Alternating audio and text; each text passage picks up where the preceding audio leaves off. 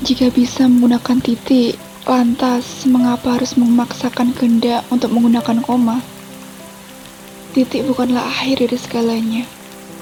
Titik juga bukan untuk mengakhiri sebuah cerita.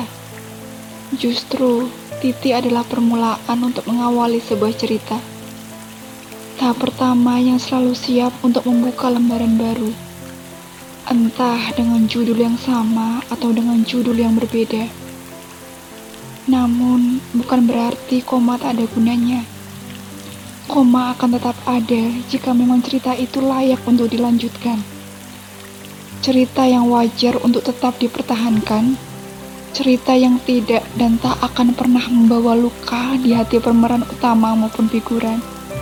Sederhana bukan?